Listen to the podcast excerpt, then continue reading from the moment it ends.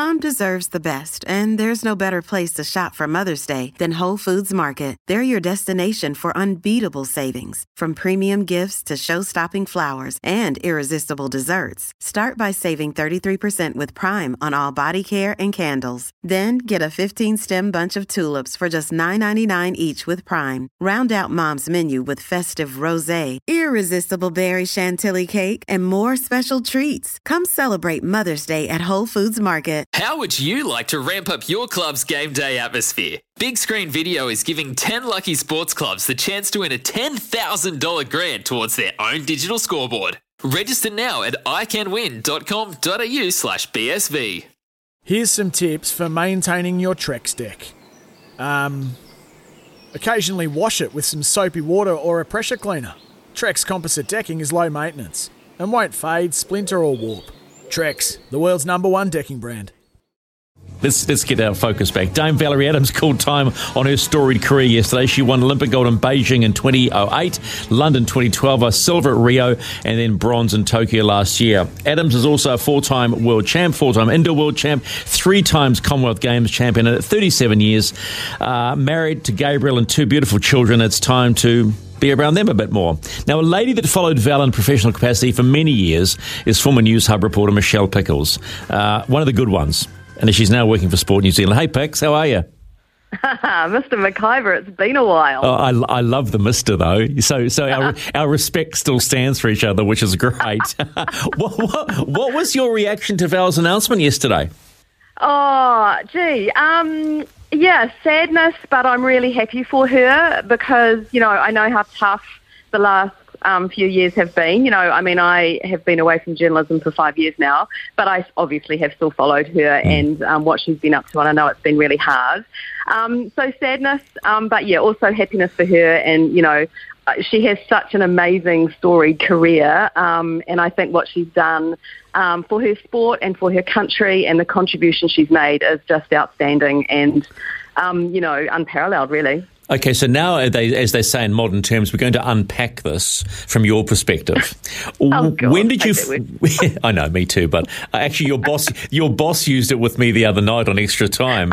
she, we, we, were talking about something. She said, "Steve, it's something we need to unpack." I said, "No, Raelene, it's not." But I'll, I'll, put my feet up on the couch anyway. Uh, when did you? She's one of the good ones. oh, oh, yes, she is. When did you first come into contact with Val? Oh, gee. So uh, before the Beijing uh, Olympics, so 2008, and I have to tell, this is funny because I've never actually ever told Val this, but I did an interview with her um, leading up into the Olympics, and we were doing one-on-one interviews, and she was one of my one-on-ones, and I'd never interviewed her before, and I was so nervous. I actually was packing myself, or crapping myself, as Valerie would say, mm. um, because you know she even back then uh, she just had this massive standing in in the sport and in the community, and she was just um, such an amazing athlete, and uh, had sometimes been a little bit prickly with media back early mm-hmm. on in the piece. Yeah, and so I was kind of like, oh my goodness, you know, this is going to be really interesting. And she was just delightful. And I think, it, you know, that interview kind of turned into me covering her for nine years and um, just some amazing memories and moments and fantastic interviews. And I just always found her so honest and um, she's so such a straight shooter, straight talker. You know, it always gives you an honest answer, and I loved that about her as a journalist. I, I think Michelle and I, I'm in the same boat. I've interviewed Val a number of times, but I think the one thing, if you really want to dig deep, you have to earn her trust, don't you? Yes, yes, absolutely, Stephen. That's really it's a really good point. Um, Val, so one of one of the things that Val is is loyal, and um, she has a lot of people around her, and those people are the people that have taken the journey with her, and um, she, you know, she absolutely has to trust them, and you know, you'll know those people like you know, obviously her family, but also Lou and JP and all of the people that have helped her get to where she is today. Um, but you you do find as a journalist, and I found that as I kept interviewing her over the years and following her, you know, around the world really, and and covering a lot of her stories, our relationship got better and better, and and she did. I trusted her, and she trusted me, and it made such a massive difference, and it always does. As a journalist, relationships are the most important thing, right? Yeah, um, completely have. Yeah, but did, did you ever feel compromised though? Did you ever? There were a couple of times I knew stuff, and you knew you couldn't say anything. Did you ever ever have moments like that that you can now share? Um, n- uh, not really. Oh, no, not really with Val. Um, look, there were things that, you know, I did stories on that I knew way before I did the story on, but I knew that I was going to do the story on them. So that was okay. And I you would never, ever um, compromise that situation as a journalist, you know. Um, and if you're told something off the record, personally, for me as a journalist, I would never, ever publicly divulge that information because that's just not what you do. But um, yeah, no, not really. I can't, no, not, not that I can remember. When you talk about her life having been difficult over the fi- last five years, how much has she changed from that character of 2008, if at all? Um, I think she's become more comfortable with who she is and in herself, um, not just as an athlete, but as a person. Um, well, give me an example. I, give, I, give me an example, Pix, of, of her not being comfortable with herself in the early days.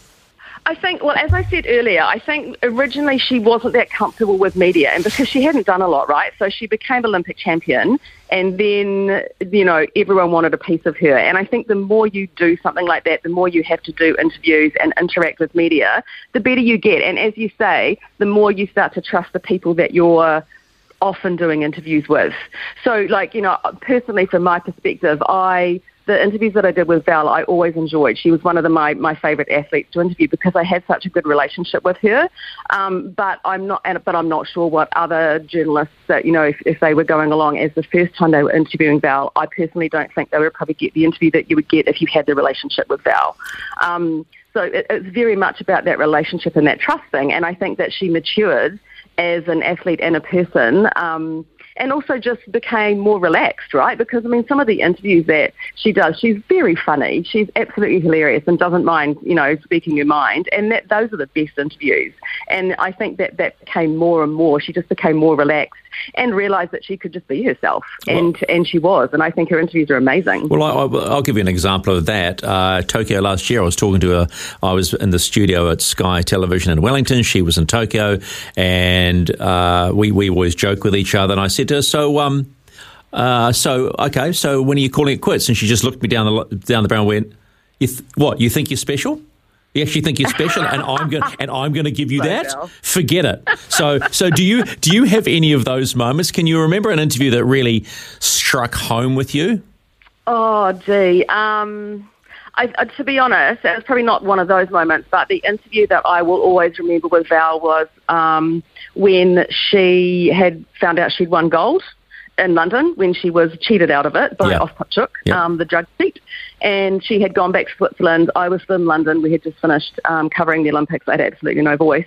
And uh, we found out that she had won gold. And my, the, my cameraman and I flew to Switzerland and did an interview with her for Campbell Live. And that was just it was just amazing to see this person who, you know, had been through so much, obviously, at the London Olympics, not just kind of thinking she had gotten silver, but everything that had gone on beforehand, and just the pure joy of finding out finding out that she had won gold, but also I think the disappointment of realizing she'd been robbed of that moment. Um, and that interview for me really stands out. It was just um, yeah, it was just amazing to see her and all the the emotion that was going through her, and she was just ecstatic but kind of sad at the same time. Um, but yeah, that one in Switzerland, and then and then we thought we had like an hour to get to the to the feed point, and we had um, we were actually like an hour's drive away um, and we thought we were five minutes drive away. And she told us, no, you're actually you're like an hour's drive away, and we only just made it to air. But it was one of those moments where you just go, oh my god, I can't believe I got that interview for a start, and then we actually got it to air. So hey, you, you, talk about sort of excited and sad. Was there any anger at, at, at initially being robbed? Yes, yes, I think so. Um, well, wouldn't you be? yeah, oh, oh, completely. you know, particularly, particularly, you know, uh, the and the way it happened. Um, yes, definitely. But you know, uh, she she was quite philosophical about about it because at the end of the day, it's happened and it's done. And she's very outspoken about drugs cheats. You know, always has been, always will be. She's been the victim of it, so that's understandable. Um, but yeah, I mean, definitely anger, but you know, I think overriding was the fact that she had actually been vindicated and she got that gold medal. So, yeah, I, I think it's a moment. I think I saw her last night say that it's a, you know, she looks back now and it's it's a good story um, that she'll always tell. And um, yeah, it's just one of those moments in her very storied career. Yeah, Michelle, stay with me. I've just got a couple of other things I want to talk to you about about Valerie Adams. It's nine forty-two here on SENZ with the Smithy. Simon, is this a chat about Val or the media navel gazing? No, these are different stories about Val, and everybody has an opinion. But uh, thanks for yours on the Timber Bedpost text line double eight double three. She has made such an, a big impact on the sporting public, and how big do you think Michelle Pickles that impact has been? Oh, what, massive on the sporting public, or I mean, on the sport, on our country, on everything. I mean, it's it's huge, really, isn't it? I, you look at, I mean, you just look at some of her stats, which have obviously been, um, you know, published and broadcast mm. over the over the last kind of 24 hours or 12 hours or whatever it's been. Um, but you know, I just kind of look at, um, she won in Beijing with uh, 2056 and the winner Gong in Tokyo won with 2058. You know, uh, so you just kind of look at, at, at, you know, and that was a her at her peak, and of course she won, came through to Tokyo and won bronze, but she was ahead of her time, right? You know, her best is 21 24, and ridiculously, I think she's still like 23rd or 24th on the all time list, which is crazy, you know, because obviously she's behind probably a lot of um, people who were you know what. Um, but I just, I just think, you know, the streak, the 56 elite um, competitions in a row, I just don't think, I think we'll struggle to see anyone like her, um, you know, in the future, to be honest, that has done what she has done in the sport and also for her community and for the country. And I, you know, I just think she leaves an amazing legacy do you feel that her ability to adjust when she went through three coaches and it was all amicable Kirsten Hellier, Jean Pierre and the last one whose name is uh, he's currently Tom Walsh's coach uh, do you think her ability to adjust and desire to keep learning is one of the reasons she stayed ahead? Yes. Um, yeah I do. I think you know she's very astute right? And so I think that you know all of those changes in coaches. Well, I mean the the JP the JP one was difficult, right? Because he was in Switzerland, yeah. she was here. She had spent a long time living in Switzerland, away from family, and I think realised that she obviously couldn't do that anymore with kids. Um, so that was one of the things that I mean I don't know, but I I I think maybe she probably would have stayed with JP if she could, but the logistics of that was just too hard. Um, but she was always learning and wanting to get better. And I mean, you know, we've seen that in her. And, you know, I mean, some of those videos she used to put on, on social media of the training that she did, you know, even when she was pregnant, she just was always pushing herself beyond the realms of what I think most people would ever push themselves. And that was her just wanting to be the best um, and to be, you know, as good as she possibly could be. Is she a planner? Because now she has to plan for a life without routine. And as we have seen on many occasions, professional athletes struggle with normal life. Oh look, I don't, I don't know. So it's interesting, Stephen, because I, uh, like I covered her as a journalist, but you know, uh, we weren't friends. Well, we were pro- yeah. professional friends, but not as in personal friends, because you can't be as a journalist, I don't think, mm-hmm. um, because you never know when you're going to have to cover that story that's going to be difficult.